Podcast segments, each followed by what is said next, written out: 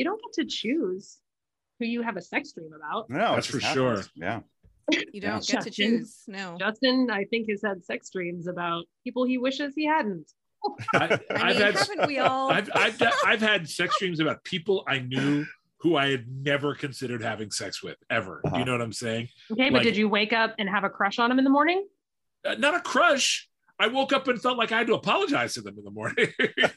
I mean, I guess it depends on what goes down in the dream. Yeah, this is like a soft lead into Justin emailing me later about the sex dream he had about me last night. Uh oh. Sure. Bum, bum, Yeah, that's absolutely it. Hello, and welcome to Murder Husbands, an in depth episode by episode discussion of Bryan Fuller's Hannibal, based on characters from the novels by Thomas Harris.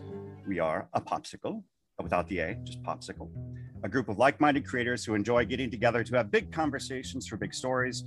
I'm Phillip Kelly. Um, I get to edit these episodes and listen to all of my co host voice on repeat throughout the week, and it's wonderful. Um, and my co hosts are, as always, we've got Lisa K. Weber here, who is the artist of Hex 11 and graphic designer du jour. How are you doing, Lisa K. Weber?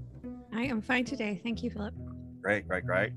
Uh, we've got Kelly Sue Milano, who's the writer of Hex 11 and the writer of our uh, exquisite synopses that we read every week. Hi, Kelly Sue. Hi. We've got Claire Thorne here, who uh, is a cross stitcher, uh, who likes talking about the stars and the universe and everything in it, and just loves NASA and is so excitable. Uh, how are you, Claire? I'm very good. Good, good. Uh, and Justin, hi, Justin, uh, the writer of Hunter Black and the soon to be released Sonic Prime, and who's got a zillion things going on in his life, and yet makes time to join us and be a part of this amazing little family. How are you, Justin?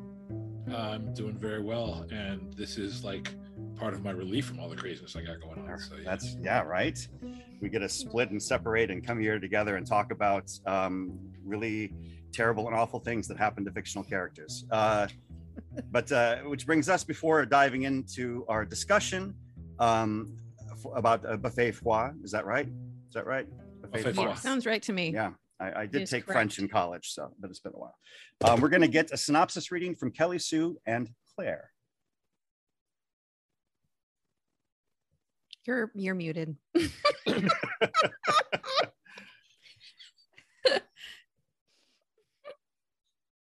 According to this episode, there is a monster under the bed, and it's responsible for the murder the BAU is investigating. Beth LeBeau, who is stabbed to death in her bedroom, her face mutilated into a classic Glasgow smile. Meanwhile, we get a look at Will's increasingly fragile mental state through Hannibal's perspective. When he gives Will a practice in presencing himself by stating his name and drawing a clock with the current time, he gets his name right, but the clock is straight fucked. Could it be a terrible brain disease? Let's find out. Hannibal schedules an MRI for Will with his neurologist bud, Dr. Sutcliffe, but not before Will is able to lose time gutting a fish only to come to covered in Beth LeBeau's blood and contaminating her crime scene all to hell. Classic Will. Everyone is concerned, and to the shock of no one, Jack admonishes Will for his mental state, then basically says, See you at the next gruesome crime scene. Will finally gets into Sutcliffe's MRI machine, and Sutcliffe and Hannibal discover that Hannibal's sense of smell was correct. It's encephalitis. Hannibal insists Sutcliffe not mention it to Will because that's completely normal for a doctor to do, and they keep it under wraps while Hannibal controls Will and everyone else.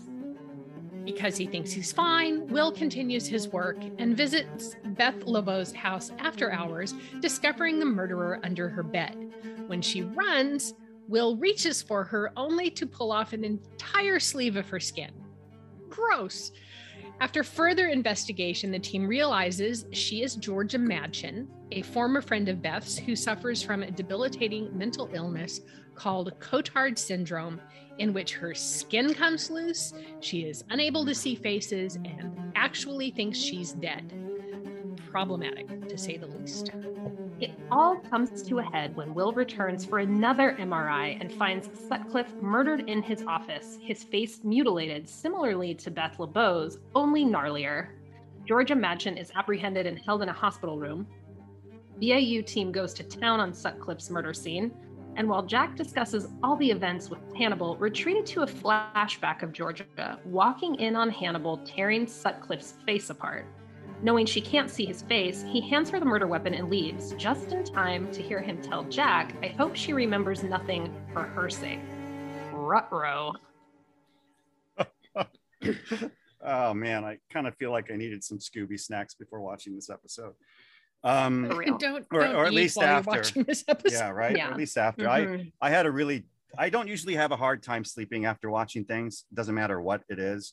I had a very hard time sleeping after this episode. Both times I watched it. Um, I had a hard time watching this episode, uh, not just because of the gore, but because I'm finding myself connecting to Will Graham on a very personal and visceral level, uh, and and that's really affected me these last two episodes. Uh, for I mean, for a lot of reasons, I you know I, I connect with his kind of imagination that runs a little rampant, getting caught up in it. There's a certain motion he makes in, uh, with his head uh, when sitting across from Hannibal, almost like a physical jerk to tear himself away from what he's seeing and what he's feeling.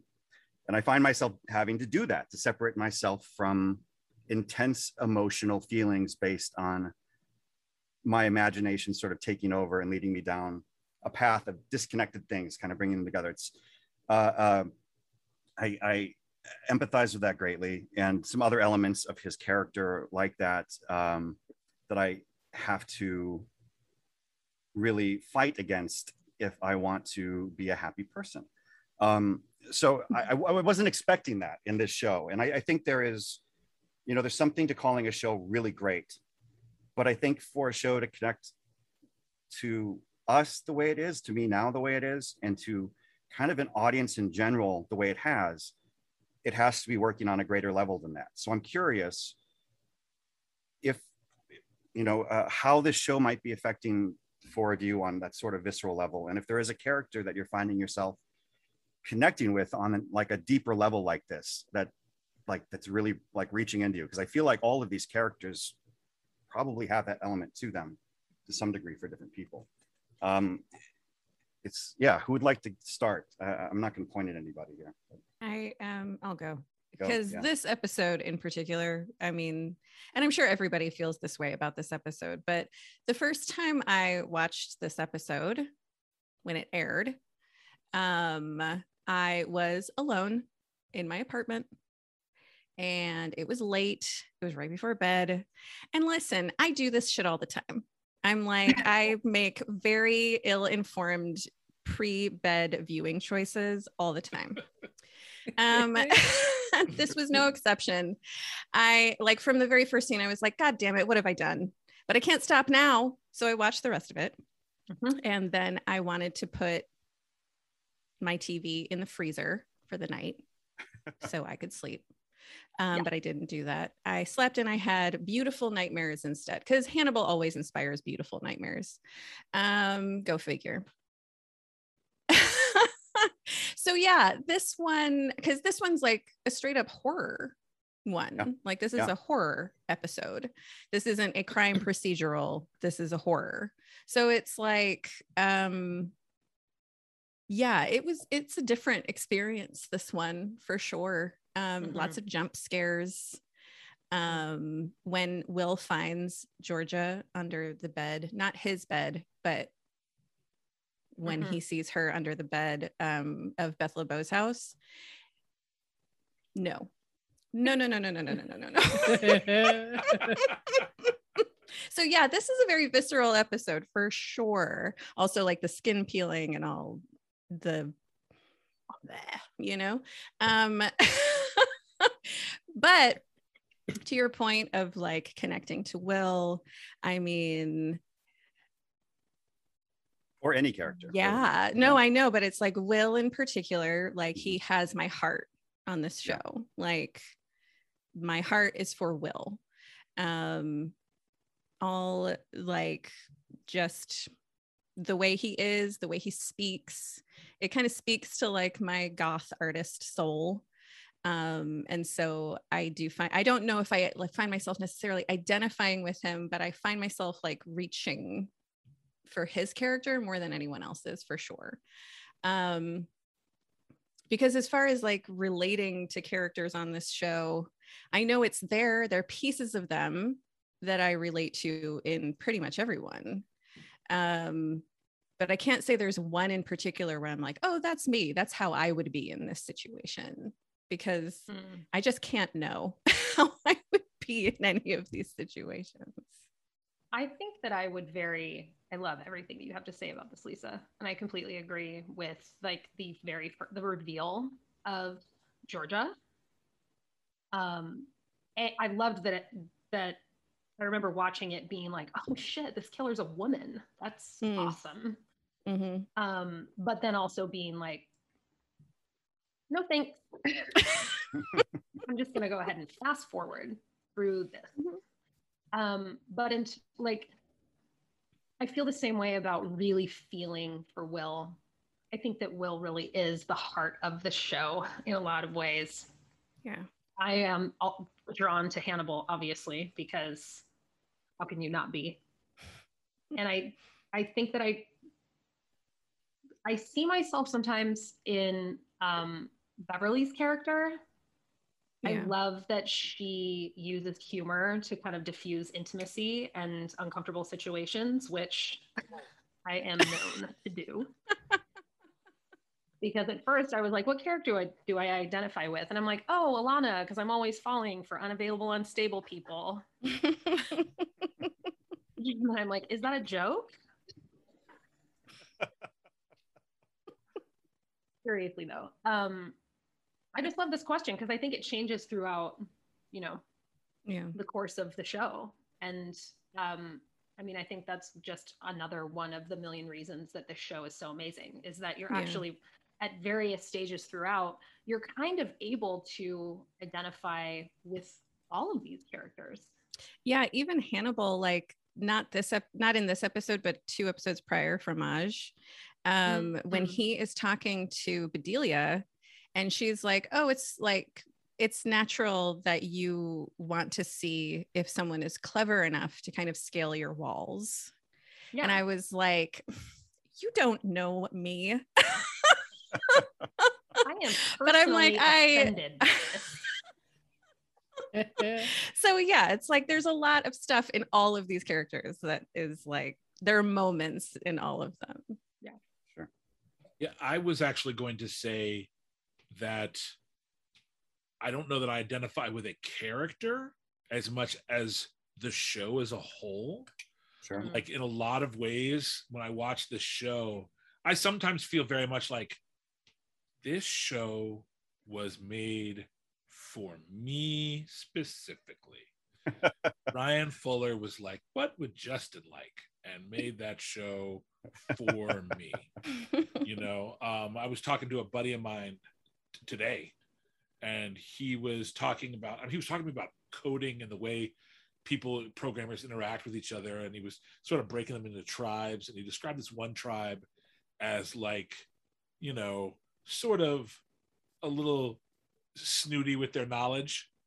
And he referred to them as penistons you know and, and that is sort of that sort of encapsulates what this show is because everyone's super knowledgeable and they're all a little snooty about it. You know what i mean? And that feels like my tribe you know like i you know i know all kinds of useless shit about so much you know so many things. And you know i can be a little snooty about it. I can be a little snotty.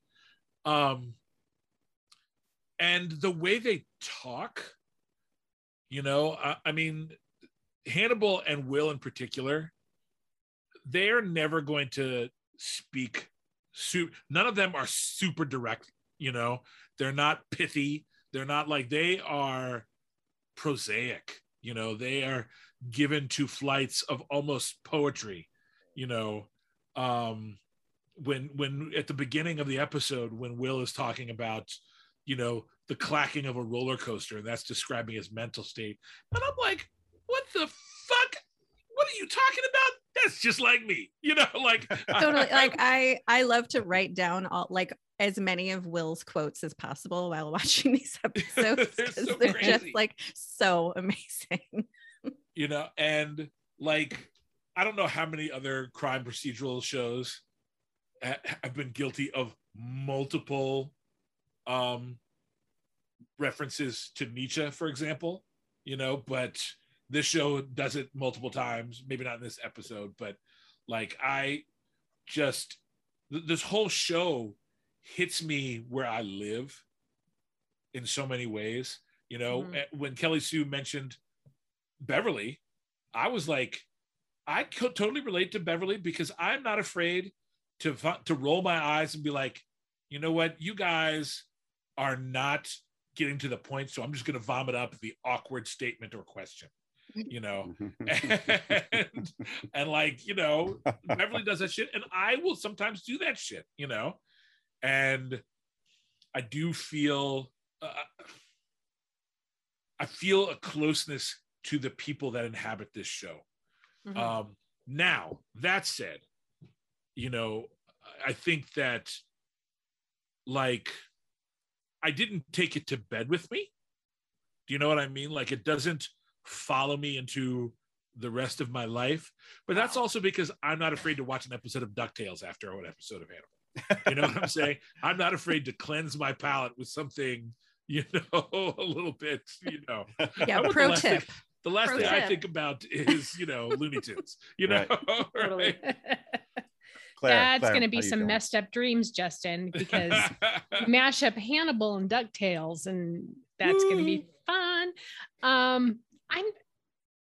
I did do some very specific thinking, and I think I kind of have to, in a way, shoehorn myself because I into what character, main character from the show that I feel connected to, only in the sense that I think all of these characters are so elevated in terms of like abilities and intellect and and um, that they don't really feel like regular people you know they they do feel very much like fictional characters um, to me. I- think alana out of all of them though i think just in terms of how i understand her willingness to believe people and think of the best about people and help people and want to listen and protect and and all of those kinds of things um at least you know the alana that we know at the moment um i think i d- identify with that i that was a little foreshadowing for phil right there a little teaser of spoilers anyway um but in this episode in particular, I think I identify with Georgia Madchen the most in a way, or maybe it's her mother more.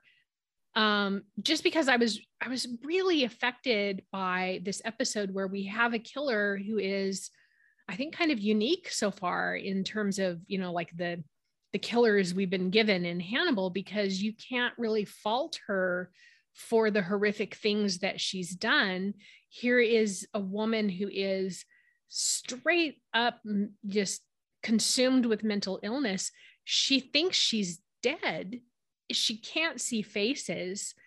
And the empathy that I feel for that, and then the empathy that I feel for her mother, who, you know, is describing as she's she's outlining you know the process and and the history um, uh, georgia's you know medical history to jack and will. She you know they're like well why um you know how how why what's her diagnosis and why wasn't she you know what how was she treated? And and the mom just kind of very stone faced says well you know psychiatry and and all of this kind of medical help isn't about diagnosing and, and curing someone. It's about managing you know someone's expectations.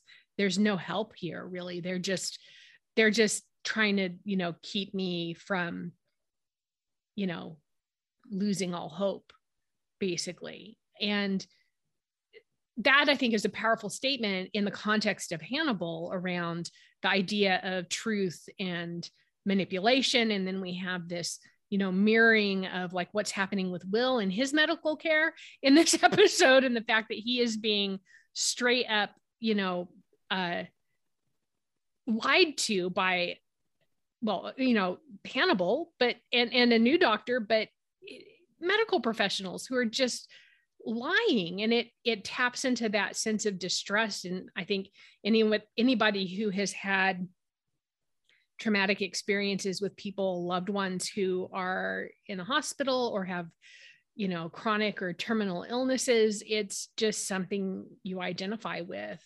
Mm-hmm. it's depicted very very well um in this in this episode. And i just i just feel so I feel so much for Georgia mm. Madchen. She, mm. I can't imagine what it would feel like to think that you're dead. And that that's where my head got stuck in this yeah. episode. Um, I, and that I, that horror is just so uh so well realized on screen. I mean, the Mm-hmm. word you use, Claire, is distressed. And I felt distressed while watching this episode, and to a degree, the last episode. Um, Mm.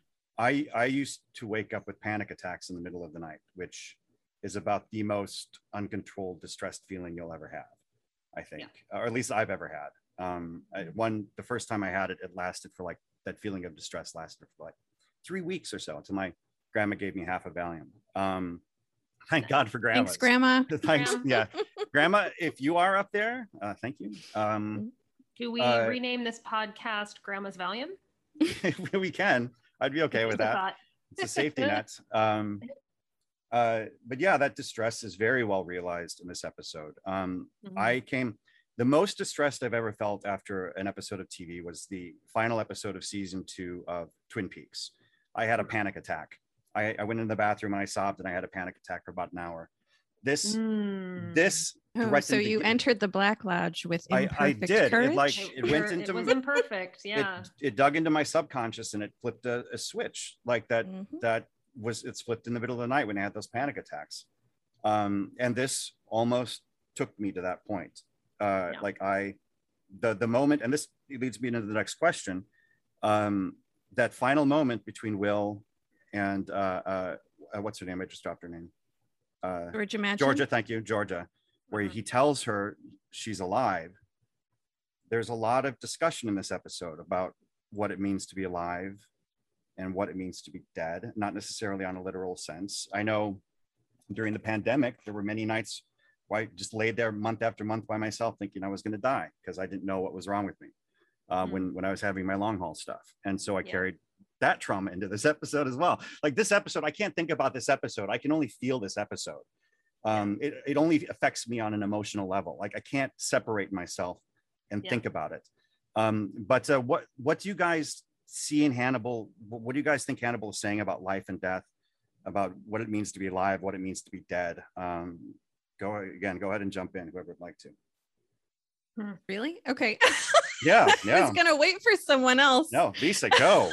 take that. Take that baton. Because I and took the first round last time. Oh, here I go, go. for it. um because i like there we like we talk about um i don't know i just listened to episode five because it came out this week so like we talk Mhm. about transformation um and that being kind of a central theme of the show um and this kind of like ultimate transformation from life to death.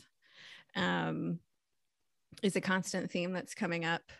Um so it's it really is fascinating to kind of live in George's world for a minute um and basically feel like like I mean you know like Claire was just saying it's how can you imagine that? How can you imagine thinking that you are dead um but continuing to exist in the world and yes Phillip like you said coming out of this year it's a very it's it's relatable more in a way that we never Right. really like thought possible you know Mhm. um where it's like okay what is life you know Yeah. after this past year plus it's like what exactly do we call life and living and Mhm. defining that and it's not necessarily like i'm walking around thinking i'm dead but um the world has definitely taken on a different tint Mhm. um and so watching this show right now at this time and it could be that this is why we're talking about it right now and we like why I was like, you know what? I'm going to rewatch Hannibal. And then everyone was like, yeah, let's all do it. um, it's like it somehow feels like, yeah, maybe we should be like in this dark time, just kind of, I don't know, exploring it. And Mhm. like instead of trying to push it away, let's just let's live in death for a minute. Does that make sense? Yeah, totally does. absolutely. Let's just get in there. I think it's interesting too, um, Lisa, what you're saying uh, kind of directly correlates to the astrological weather today Mm. because uh, the planet of Venus, astrologically speaking, enters the mansion of Scorpio today. Um, and if Scorpio as a sign personified itself in a television show, it would be Hannibal Mm. Yep. because Scorpio represents the deep end of the pool, you know, Mm. like deep, dark, the dark side of being human, which is here always, whether we want to look at it or not. You know, like everybody was real happy about life in, you know, the 90s. Woohoo! Everything's great. But as we moved into the period of time that we're in now, we see that underneath all of that, there was still a ton of this dark shit. Um, and with this episode, when I really think about this episode in terms of my own experiences with mental illness, dealing with depression, and the sense that like stagnation is what breeds this diseased feeling, you know? They even talk about um, Georgia's Cotard syndrome and about how like there isn't flow in her body. There isn't enough like lymphatic and blood flow through her, which is why her skin detaches from her. And, you know, she's got her liver is shutting down. And we've all experienced, I think, levels of stagnation the last year and a half that are unprecedented for us, where like our lives stopped. I know for a while they were calling it like the Great Pause or something, or maybe they just did that in the LA Times. I don't know. But um, it makes me think of all those things because the sensation of depression is like being in a like you're sort of relating to your life through like a glass wall. You can see everything and hear everyone, and you know, you're alive, but you aren't connecting to what's around you anymore um, and it really makes you it, it this episode itself really makes me think of those types of things and how really at the base of it everybody is just trying to connect with each other you know like who am i am i real that's certainly true for will in this episode and he's sitting over here thinking he's got it all together and then we see the clock and we're like uh-oh yeah, yeah. oh, Oh, no. oh shit. Georgia? So i don't know if any of that makes sense but yeah. No, yeah. it, it absolutely does. And I think a pivotal um, line in this episode is Will, uh, you know, and I think he's answering Hannibal and just explaining that he is very lonely. That's kind of his base state. And that for me, and, and thinking about that and having the Georgia Madchen story to clearly bounce off of as we're you know analyzing what's going on with will in this episode it it reminds you that as as entities we are alone and we're alone in a profound sense in that the only way that we understand anything is through our own individual perception. And so the universe you know is can be described as this big vast place but it can also be described as an idea that you as an individual alone have period. There's there's nothing else. And it's a very it that's a very lonely thought knowing that you can connect with things. And and i think we take for granted sometimes well, not sometimes we take for granted every second of our lives like every breath we breathe in we are taking for granted the idea that our our our senses are accurate accurately describing reality to us Mm. we take for granted how fragile that can be and how easily our brains can in fact everything that you you do perceive we've we we're starting to understand scientifically that our brain overwrites things and fills in gaps and our senses are amazingly faulty at telling us what's around us in the world and we create our own picture every you know every time. And and so much of this show is about what's real what's actually happening who understands what is true and what isn't true. And there is no it's all quicksand there's no bedrock to i think that's another line in the the show where will is telling jack that he feels like he's in quicksand or or whatever and and jack says well i'm your bedrock that's great but no you're not you're you're not you don't understand the whole picture and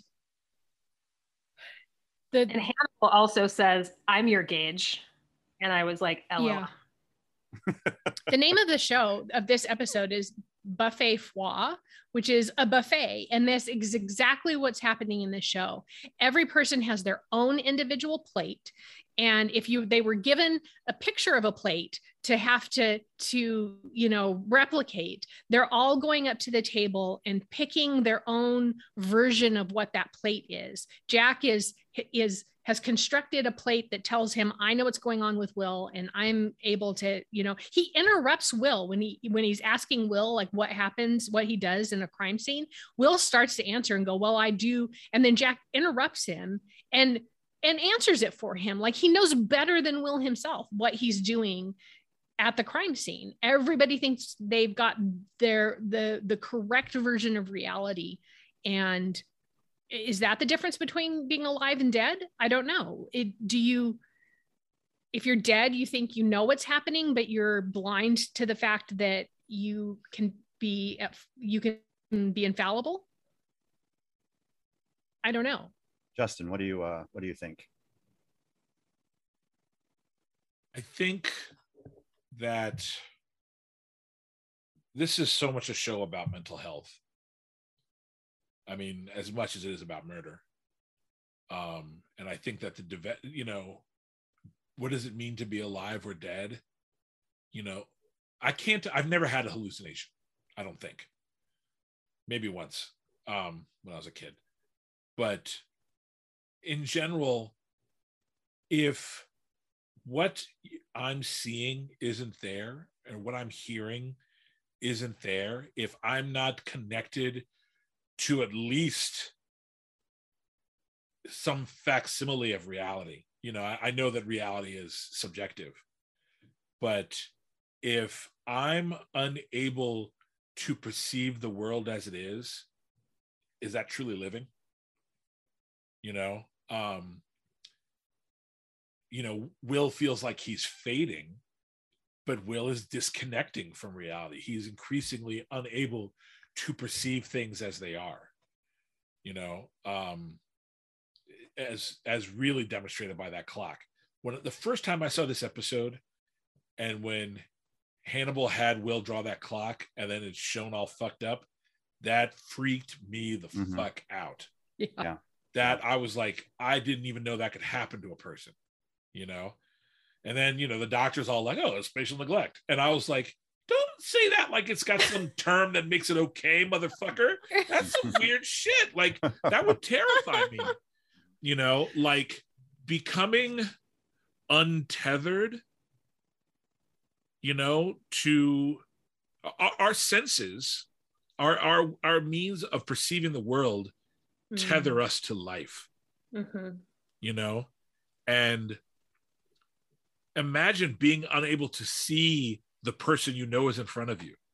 You know they call that not seeing faces but you know georgia Madchen cannot perceive her own best friend you know? And it's to me if i were to wake up in a tube and have someone tell me, "Oh yeah, you know, while you were struggling with while you were having your weird episode, you killed someone that you love." you know, because you couldn't recognize them. I would feel like I was dead. You know, I would feel like at that point, maybe more than like the self is our conduit Mhm. to the universe. You know what I mean? And if the self isn't working, then what are you? You know, if you're not in Would you control of of, Mhm. of your of yourself, what are you? And would you even know if Yeah. you weren't in control anymore? I really love where this discussion is going, y'all. I feel like Right. we've all watched the new Matrix uh, trailer movie. I haven't. Uh, recently. yeah. Um, See now, I look at the new Matrix trailer, and that that that is, I mean, maybe it's spilling into me, and I don't want you know, but like, Well, it's very will of you. It's spilling into me. oh yeah, but um, like I watch that and I just see, oh, this is the Force Awakens, but the Matrix. nice. Uh, yeah, yeah. I guess just to cap off this section before we go to break, uh, I do think it's interesting that Hannibal describes killing people and their deaths as light and air and color, and Will says, "But doesn't that what isn't that what it means to be alive to experience those things?"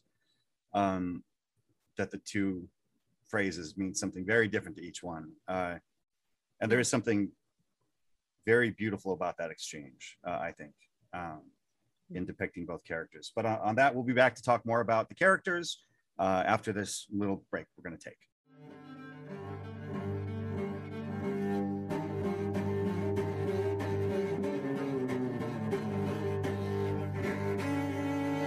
All right, uh, welcome back, everyone. Um, you know, this is my first time watching the series, and in my, I, first have to say that uh, uh, my relationship to Beverly has changed a lot since the first episode uh, which I'm thankful for. I've I've come to see her as like like a a kind of a, a um like a, a stable ground for Will to stand on. So I felt very gratified when she was the one he called to come and say, "Hey, am am I losing my mind?" It wasn't Crawford. It wasn't Hannibal. She like relied. He relied on Beverly, which was really awesome. Um, but uh, I mean, really though, the the scenes between Will and Jack Crawford uh, were pretty amazing in this episode, uh, especially when put into contrast and juxtaposed with the the scenes between Hannibal and Doctor Sutcliffe. Um, we're almost like talking. We're, we're almost seeing Will's soul being fought over uh, here in this um, episode. So I'm curious. I, I want to know. It's been a few episodes since we talked about Crawford, and, and these are the A and B stories, essentially. So um, let's talk about it a little bit. Uh, who would like to start us off with some convo? oh my Jack gosh, again. Crawford, man. Yeah. Oh, okay. go, Kelly. Sue. Thanks, Kelly I'll Sue. do it. yeah, no problem. Um, Jack is such a complicated character for me, as y'all probably know, because he was at the top of my psychopath list. Um, I think that I don't know. I mean, there's so many similarities between the way that Jack and Hannibal handle Will. Um, and there's so much manipulation on both sides. And I feel like Jack and Hannibal are so are really similar in that way, which is why I think I was ultimately like, this guy's fucking nuts. um because you know Jack knows that he needs Will in the in in the capacity that he needs him. He also knows that what he's doing is detrimental to Will. Um, but he doesn't stop doing it. He doesn't necessarily change the way that he does it. Um, and that that relationship is really interesting to me. It's one of the aspects of the show that certainly right around this point, I it was when I started questioning, like, who are the good guys Mm. on this show? Who are the ones who are out here fighting for good? You know, sure, it's like it's Will. We want to solve murders. We want to save lives. Um, but this was when it all started to get real blurry for me, and there were moments towards the end of this season where I was really thinking, like, is there going to be some crazy twist where Jack is actually murdering people? like I remember having that experience, even though I know that's not, you know, canon. Um, but it's this it's a very strange heavy-handed kind of manipulation that jack has where he can you know i poke fun at it in the summary where he can get angry and almost shame will for for losing the thread while at the same time being like okay well i'll see you next time Yeah. you know Yeah. um He definitely goes in circles with Will a lot. totally exactly thank you for that that's exactly what i mean well, no, it's true because I like my head was spinning with what was going on with Jack and Will in this episode. Like he kept on being like, "Will, what's wrong with you?" Uh, and then Will was like, "Do you want me to quit?" And he's like, "No." and it's like he Yeah. won't take any responsibility, though. At the same time, None. he wants to take full responsibility. So I'm like, Yeah. what, which is it? Because he's definitely straddling the line here of like, like i actually even think he says at one point will is my responsibility yeah, but Yeah, at the does. same Yeah, time, yeah but at the same time whenever will like whenever he's like Will, you're going crazy and like you know you need to tell me if you're ready to go and it's like Yeah. he just it's you can't have And it then both you're like, ways, Jack, you're the one who just watched him fucking lose it yeah. in this Well, crime scene. And, and- you're being like, like- you need to tell me if you're not okay. It, it's based in that entitlement of a person who's never dealt with mental illness mm-hmm. in thinking that that oh well of course people with a mental illness can recognize what's happening because how could you not recognize what's happening? So he's he's at Mhm. the same time that he's he's making giving will guilt trips about okay well you need to be on top of managing your mental illness and and knowing when to notify me about things going wrong while at the same time kind of flipping and saying oh no i've got your back. And is it is it will's responsibility? And are you going to blame him? And he does point i mean it's such a toxic relationship and emotionally manipulative. Um the, the moment that really crosses the line for me though with jack i think and and it, because up until this episode i think we can put a lot of just you know like neglect and um he's carrying out like a selfish he's he's meeting his own selfish needs Mm. um, while thinking that he's helping will.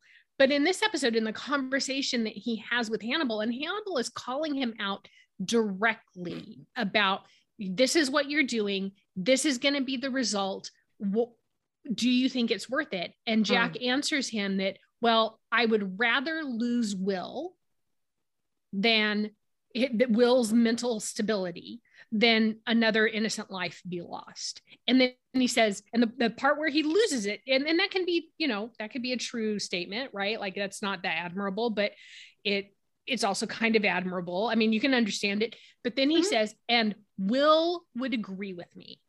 And it's that's where he the line that he oversteps there in making stating what someone else will do taking consent away from someone because and justifying it by saying uh, this is what will would want also Mm. i haven't i haven't i haven't asked him that but and how could he know that because he's unstable like you you have a person who is grappling with mental illness who is not Mhm. capable of making that choice and you're you're making that choice for them because Justin- it's expedient to you Justin is Yeah. chomping at the bit to throw down. Oh, here. yeah. Uh, he's Justin, got you're so much bouncing to say. around. I just feel like, call me crazy. okay I just feel like Okay, you guys like Hannibal way more than you like Jack right now yeah do because because Hannibal is manipulating the fuck out of Will. And Jack. Hannibal is yeah. lying to them. Yes. uh-huh Will is lying to Jack. Yeah. Okay. And Will isn't really mentally ill. No. Will is sick. Okay. Yeah. He's got Will a is yeah. sick. Will has a physical illness. All right. That is be, he's being lied to about. Will, like Jack, absolutely is like, I I will use you up if you let me. Do you know what I'm saying? But he's straight up saying that to Will. I will use you up if you let me. So you've got to let me know when you're having problems. Oh, You've got to let me know. You've got to communicate with that me. I'm trusting you to communicate that to me. And we all know that Will is having problems because he's communicating it to Hannibal every episode. And then he lies about it to Jack. All right. And it's obvious to us that Will's having problems, if only because we see him having the problems. And we we see we are privy to stuff that Jack doesn't get. Do you know what I mean? Mhm. Like, and it's not too much of a stretch for Jack to say Will would want that too, because earlier in the episode, Will says to Jack, Do you have anyone who can do this, anyone unbroken who can do this better than I do it broken? Mhm. Which is translates to me is I'm going to do this because I have to. You need me to do this, even though I'm broken. It's a, it- Mhm. I mean, Jack isn't saying not- something that Will hasn't not- said. But it's not consent to I will I'm okay with in winding up in an institution. It, it absolutely is. He's literally saying, he's saying, Absolutely I'm not. broken. He's saying, I I'm just- broken and I'm doing this anyway. I just want to say real quick, I don't think Justin is wrong. No, We- I don't either. Definitely are like we are over here identifying with Hannibal a lot. Yeah. Probably an inappropriate amount because that's just what we do. But I just love, I love Justin's point of view and I love his Uh-huh. reaction. It's like a total Mugatu. Am I taking crazy pills moment? Totally. Yeah, I do feel that way. I do feel Totally. that way. I'm like, Because I'm like, yeah, like, look, no, you're not Jack taking crazy pills. We are. Yeah. Yes. Jack is a dick. And Jack is saying, look, I'm going to make the dick decision. You know, I'm going to, you know, and Will would back me up with that because when Will and I have talked about it, Will has basically said, I'm going to keep doing this. Will is Mhm. fighting to keep doing it. Mhm. Yes, know? but Will is not mentally stable, and that's where Jack takes liberties in a in the way Except it's that in we the know same that Will way. is we we know that Will is stable enough to assess himself because he's bringing the problems to someone else. Or at least he thinks he's stable But enough Jack does not know that. Jack expressly understands that he's working with someone who is mentally unstable. He's seeing it and suspecting it every day. So, Sure. In from Jack's perspective, he's working with someone who has a mental illness. And he is putting the responsibility of assessing that mental illness on the person with the mental illness from moment to moment. And you can't do that any more than you can with a, a girl who or, somebody who is inebriated and and assuming that they're going to be able to tell you if they're consenting to something from moment to moment That's- as well. that- and that's that's, a- where jack goes across the line is That's this- fair, except that Hannibal is also feeling fe- who like Hannibal is the check that Jack put into place. right Hannibal said, I mean, Jack said, look, I can't fully trust you. and So I'm going to get you have you talk to the psychiatrist. right and hannibal is telling jack this guy this is going to end badly He's saying he's having a hard time. Yeah. yeah it's Yeah. going to end badly But the fact you is, should probably stop but he's not wrong. Jack isn't wrong in saying that Will is making a choice that he would make. Will is not, he's not making an unstable man's choice. He's making a hero's choice. He's making a drunk hero's choice who could, is not in the condition to have consent. This To be giving conversation consent. is thrilling. this is thrilling. Uh, I'll yes, fight we- you all day do- on it. We will have to move on. Uh, I'm sure we'll come. I'm sure we'll come back to it. I do want to. Oh, there's yeah. one. There's a quote from another TV show that's very popular right now that I I haven't watched, but I know the quotes. Um, it's uh, uh, uh, uh, from. I'm not going to remember the show. I remember the quote. Uh, it's another Hulu show. Uh, uh, the women um, with hoods. Uh, I just dropped the Oh, title. Handmaid's my Tale. Handmaid's Tale. Tale. I just The I just dropped the women with title. hoods. I just dropped the title like for a second. true man. I dropped the title. I dropped the title. Uh, there's a quote though that says um, uh, uh, how tempting it is to create a humanity for anyone at all. Mm. Uh, and there's something really interesting about that, and the way we are giving Hannibal a lot of the dice and a lot of the trust in this. More so, I mean, Claire just quoted Hannibal to show us how bad Jack was which is like such an interesting roundabout. That's such a cycle that I don't think like it's such a cycle of like, you know, we're going to argue about this forever. Um, So Mhm. we'll, we'll move on um, because we have the exquisite corpse to dig into uh, uh, with Lisa. Go ahead, Lisa.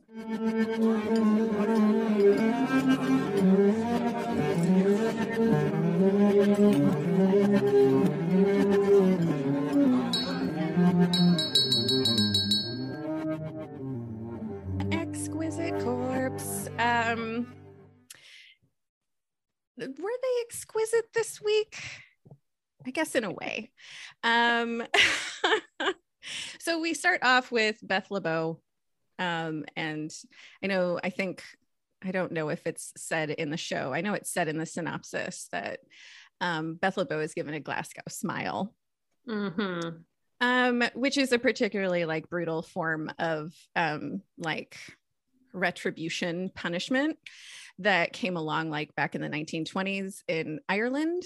Um, and but it's like I know it's termed that um, in the context of the show a little bit, but um, that that doesn't really resonate as being anything to do with what Georgia Madchen's actual motives were. Um, Mhm.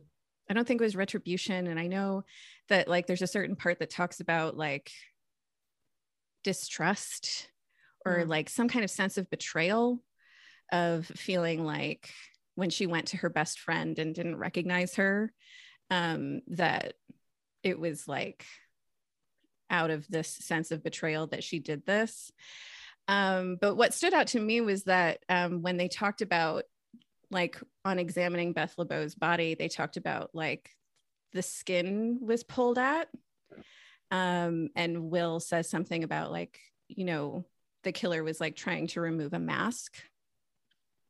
And so that kind of got me thinking about like the symbology, the symbolism of like masks in different cultures. And um, so in a few cultures, like Egyptian culture, African culture, and in some Native American cultures, it's like there's this concept of a funeral mask. Um, and the con and the way it's kind of treated is that it actually traps a soul. And this can be like used in a good way, or it can be used in a bad way. It can be like a bad thing to trap a soul. Hmm. Um, and that kind of resonated more to me as far as like what Georgia Madchen was doing, that it was almost like it was almost some strange act of kindness towards Beth LeBeau that maybe if they're all if she's dead then everyone else around her is dead and she's in some underworld and she wants to like set her friend free and that's kind of like the interpretation that resonated more with me Mm. um, so I open it up to you guys to see if like that resonates with you or some other kind of motive resonates with you as far as like that is concerned. But I don't want to forget about dear Dr. Sutcliffe. um, and like what we think um Hannibal's version of this very gnarly murder um, like what that means to him or what motives could be applied to him and how he does this um, and also this is the first time we get to see hannibal's like murder suit his little plastic murder suit that Aw. like i love so much so we can talk about how much we love that too Amazing. Uh, It well, seems very tailored, which you have to question Mhm. that. Like, did he I go? thought that too. I was like, he had to have that like custom made. Yeah. Yeah. amazing. Uh, well, first I have to say, uh, nobody told me Samara was going to be in this episode, and Samara scares the fuck out of me. So uh, that was not happy. even think about that. for me. Um, I, you know, the minute uh, Sutcliffe referred to Will as a pig, I was like, Mm. oh, dude, dude, you're, You're done. done. You're done. Yeah. You just wrote I yourself noted that out of too. this show. You just Yeah. wrote yourself out of this show. Um, Yeah. And you see Hannibal taking great, I felt like a little bit of joy in the pressure he was putting on the top of Sutcliffe's head in pushing that apart. Mm. And there was, uh, The if physicality not joy, at that least the passion of it was there. There was something. There was an emotion behind Yeah. it almost. Um, the Mhm. physicality. Go. Claire was the physicality of that was probably one of the worst scenes in the episode was, to me is uh, you don't even see him doing it you just see the way his body is positioned yeah. See him leaning nicholson into it. Leaning in and leaning and into really- it and then and then there's some sound effects that go on with that and it's Mhm. one of the most gruesome ugh, ugh. because Yeah. it's it's not a grasp for reality for him. Uh, when when Samara does it, it's a grasp for I'm going to call it just Samara now. It's a That's grasp for now. reality. It's like a grasp to see what's behind another person's fake face, to see their real face, which I think is Mhm. something that the show is trying to tackle. Uh, we want to see behind the face of each each character wants to see behind the face of all the other characters to see what's really going on, and they're all trying they're all trying to slowly Yeah. pull back each other's masks and look under there. And and uh, Lisa, you mentioned at the top that this is uh, a horror movie. Like from the very get go, you've got a girl going into a cabin by herself, walking around all alone. You're like, oh, this ain't gonna go well. Um, and we follow like not a main character for a little while. We follow the like in Scream, we follow the the girl that's gonna die first Wow. um you know it's that classic trope and uh you know on a visceral level connecting with all of these other elements it works so well um because samara is living in a horror story uh Yeah. georgia georgia's living in a horror story um and when we see that reflected in will's reaction of living that out like i think it puts it on a visceral level that we haven't experienced before. Like uh, connecting our viewing to like what a horror movie is and then having will think that he is the murderer in a horror movie like it connects on a very pop culture level that we're all familiar with. Um and, and so I, I really i found that to be very interesting on a lot of levels throughout this episode so they Yeah. give us so many of the horror movie tropes in this. The you know walking around in an attic with just a flashlight and you know running out into the woods and being alone in the woods with you know something threatening around you. And then when will leaves the mri machine and he wakes up by himself it's this like straight up like 28 days later waking up and you're all alone. And then he's walking through kind of like what feels like you know it's clearly like a hospital or a medical facility and so there's that element to it as well and it's just all so well Yeah. packed in it we, we have to assume right that hannibal picked sutcliffe particularly to be this doctor because a Mhm. he knew that sutcliffe would go along with the egregiously horrible you know keeping this guy's diagnosis from him so he he has to have have from the very beginning before even you know implementing all of the things that happened in this episode known that he was going to kill this guy because he's Mhm. putting a guy into his machinations who is then going to know something that about what hannibal did so of course he's going to you know it was it was a foregone conclusion from even before Mhm. the episode started that sutcliffe was uh, a gone Yeah. I feel And- like once you get the invite to Hannibal's dinner table, like your Your days are numbered. your Yeah. days are numbered, friend. This Didn't even have- supper. didn't even have the respect to serve him another human Like, No. it was it was something else Scoop. yeah. Um, I totally saw the Georgia pulling the skin back as wanting to find her friend. Mm. Like going to her house and seeing her, but not seeing her face and wanting to be like, I know your face is in there. Mhm. I want to find, I want to find you, my friend, you know? Yeah, I want to help you. Um, I want to help you and I want to be close to you because like I don't know where this girl's been. You know, like where has she really been? Georgia. I don't know that that gets discussed in this episode. You know, they have to sit down with her mom. Uh, what's her name from The Expanse? Whoop, whoop. Um, and they don't really mention like she's just like, yeah, I don't, I mean, I don't know where she's at. I'm glad to hear she's alive. And I'm like, okay, well, that's weird. Like, this is your kid. Like, where has she been? So the fact that she would go to a friend's house and then not be able to see her friend's face, I was just like, she's just trying to find a friend. And that was when I was like, totally different with Sutcliffe, yeah. like completely Mhm. um we knew this dude was a goner from the get-go Um, and I also loved the physicality. I was like, oh, so strong. Yeah, oh my god. Listen, I think what I think, okay? I'm But glad we all comfortable react to that because Sue. we were we were all thinking it as well. Uh-huh. We just well, I mean, yeah, haven't admitted it. Yeah. it's impressive. Uh, It's imp- it's impressive, is all I'm saying. Um, The- yeah. Go There's ahead, some weirdness in the episode though, because a Glasgow smile, which is Scottish, not Irish, um, Ooh. will not kill you. It's a form of torture, but it's not a form of murder. Real. You know, I mean, like, you know, having your cheeks cut is not life threatening, you know. Um, in, in fact, you know, the actor, um, he was in Braveheart. Um, And oh, uh, when I wikied this, Sons of like Anarchy? Tommy Flanahan or something. yeah, like that. Flanagan. Tommy Flanagan, yes. Flanagan. love yeah, him. he's he's. I mean, he's those scars are the results of a Glasgow smile. Yeah. you know, She- and like it's. So I'm curious as to how, like, Georgia.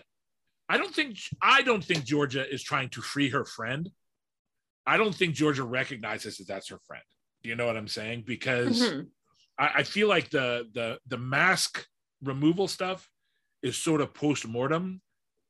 I think she's. I think it's more like, what are you that's in my friend's house? Do you know what I mean? And she kills Hmm. it, and you know I don't recognize you. Yeah. Ooh, I like that. Um, I guess that's true. She doesn't just cut her cheeks. She straight up like Oh, murders. oh, it's yeah, and Well, I Uh-huh. thought the I thought the cause of death was that she drowned in her own blood. yeah, she that drowns it. in her She own blood. You, you That's absolutely can die from a Glasgow Yeah. smile Yeah. if you're not Yeah. treated. yeah. Yeah. That's true. well, you you can bleed to death, yes, but yes. yeah. Yeah. um and so i'm curious because hannibal what hannibal does to sutcliffe is different than what is done to beth lebeau because he's damn near Oh, yeah. decapitated like the top of you know he's you know it, ooh, that's some gruesome shit Like Um, a Beetlejuice head. It's almost thing. it's almost like it's almost like Hannibal's trying to depict like the murderer accelerating in what they're doing. Mhm. Maybe. I, I feel like if Will had been in his right mind on that crime scene, he would have saw some stark differences, though. I, I, Uh, Right. maybe I feel- yeah I feel. And maybe he that's also- what Hannibal again- wants. it's not Yeah, just and I about his right mind it's also about what information is being given to him That's also true. Yeah.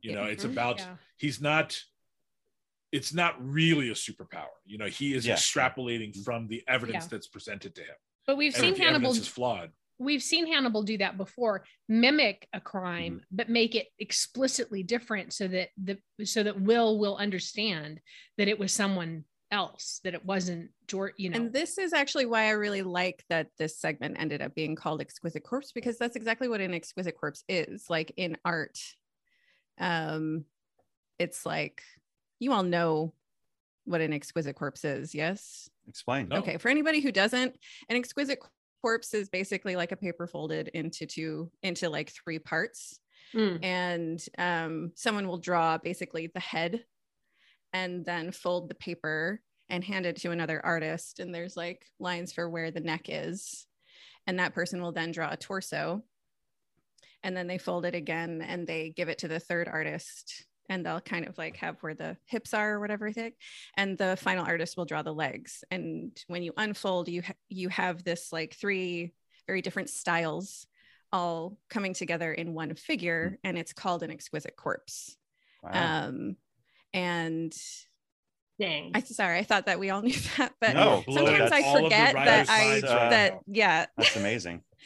um but that actually Sometimes ties I forget that I've been an artist for 25 years. yeah sorry sometimes i forget that that you have not all been artists for the last 25 years um so um but that's why i love like the kind of secondary part of this is that when hannibal does things like this he's he's almost doing exactly an exquisite corpse it's like he's taking the Mhm. work of one murderer and kind of continuing on in his version Yeah. of Mhm.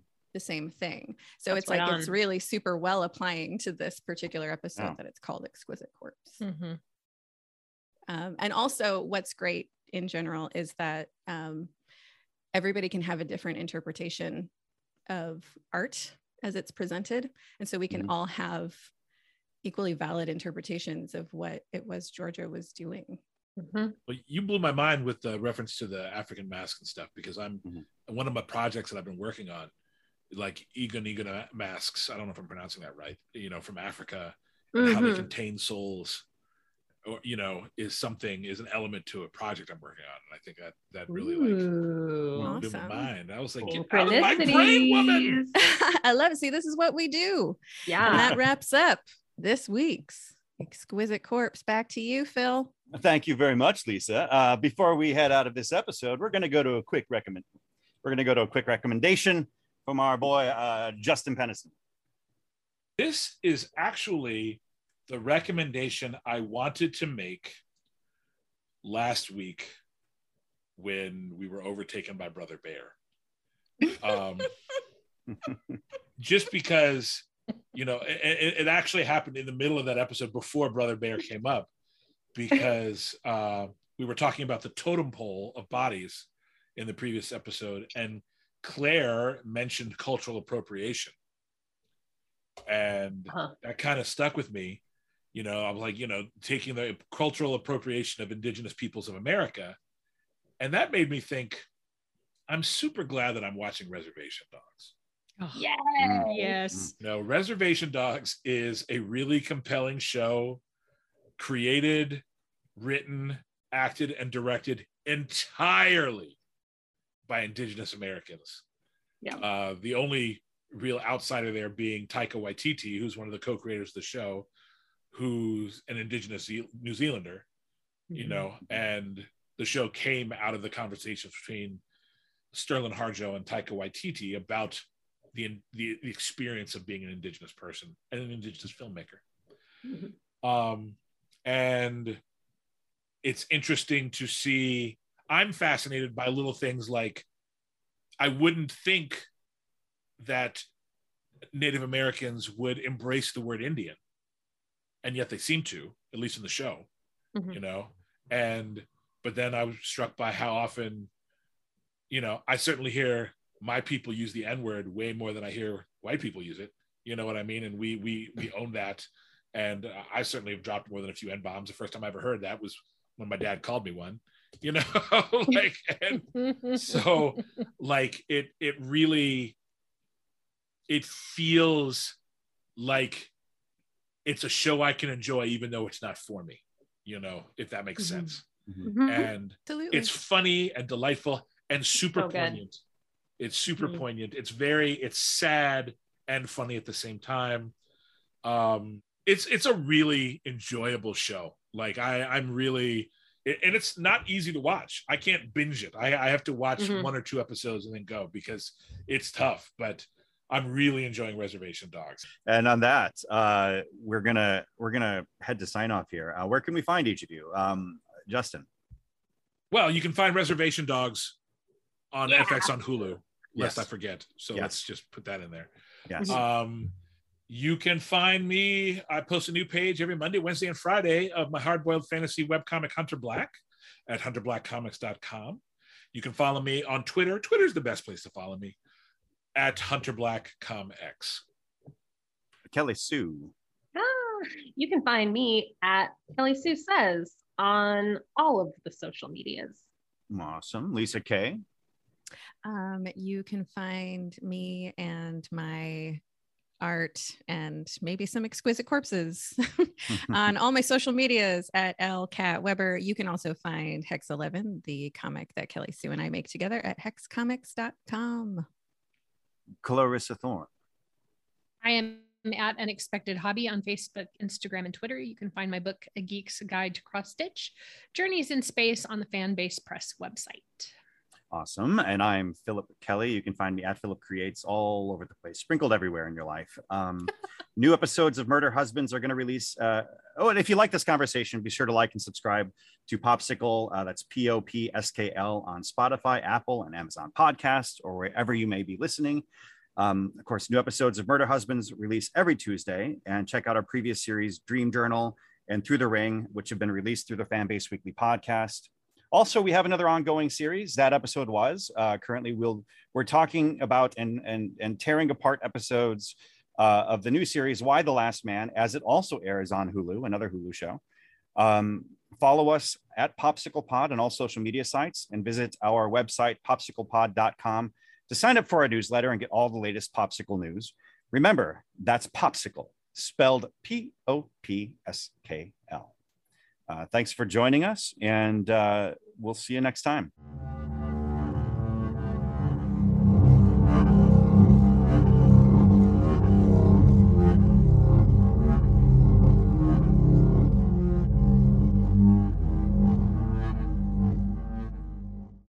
This has been a POPSKL production.